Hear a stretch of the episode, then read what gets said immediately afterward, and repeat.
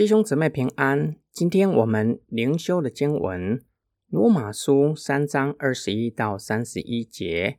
但如今神的意在律法以外已经显明出来，有律法和先知作见证，就是神的意因信耶稣基督加给一切相信的人，并没有分别，因为众人都犯了罪，亏缺了神的荣耀。他们却因神的恩典，借着基督耶稣的救赎，白白的被称义了。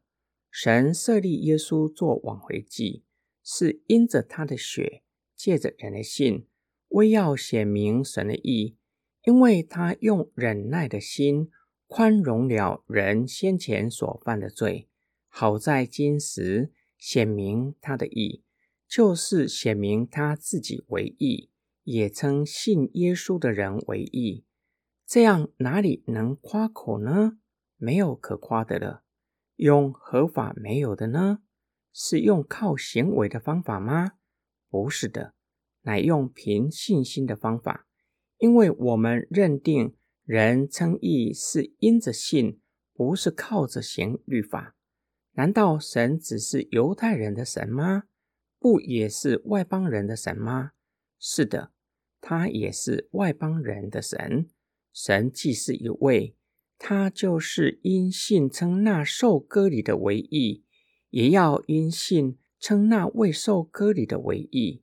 这样，我们因信废掉律法吗？绝对不是，乃是兼顾律法。保罗已经表明，我们没有办法靠着行为称义，因为神的义在律法以外显明了。也就是在福音显明神的意，透过耶稣一次上了十字架，永远成就的意，叫一切相信耶稣基督的人被上帝算为义，并不分犹太人或非犹太人，都同样借着相信耶稣基督领受称义的恩典，因为世人都犯了罪。世人的生活没有反映神荣耀的形象和样式，因为神以他的形象和样式造人，世人理当反映出神的荣耀。世人没有活出来，是世人的亏欠。福音如何显明神的意呢？就是设立耶稣做挽回祭，一方面遮盖相信的人的罪，另外一方面。成就神与人和好的恩典，这是因为耶稣基督的血借着人的相信显明神的义。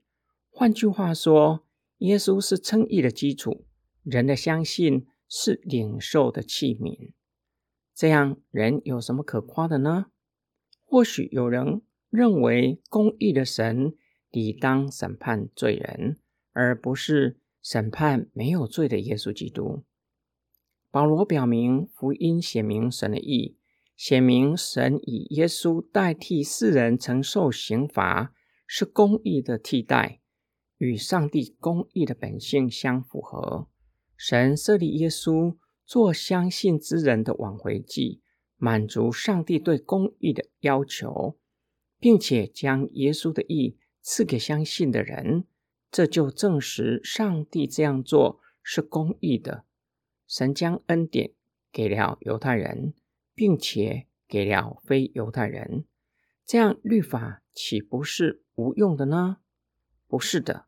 假如律法没有用处，耶稣就不用上十字架。耶稣上了十字架，做了挽回祭，证实律法的用处。我们的默想跟祷告：上帝以他的形象和样式造人。就是要人活出神的形象和样式。什么样的生活才能够反映出上帝荣耀的形象呢？但是世人，包括你和我在内，我们都没有活出荣耀的样式，就显出我们对神的亏欠。我们要以什么来弥补对神的亏欠呢？即使付上全人类的代价。都不足以偿还，唯有以耶稣基督才足以偿还世人对神的亏欠。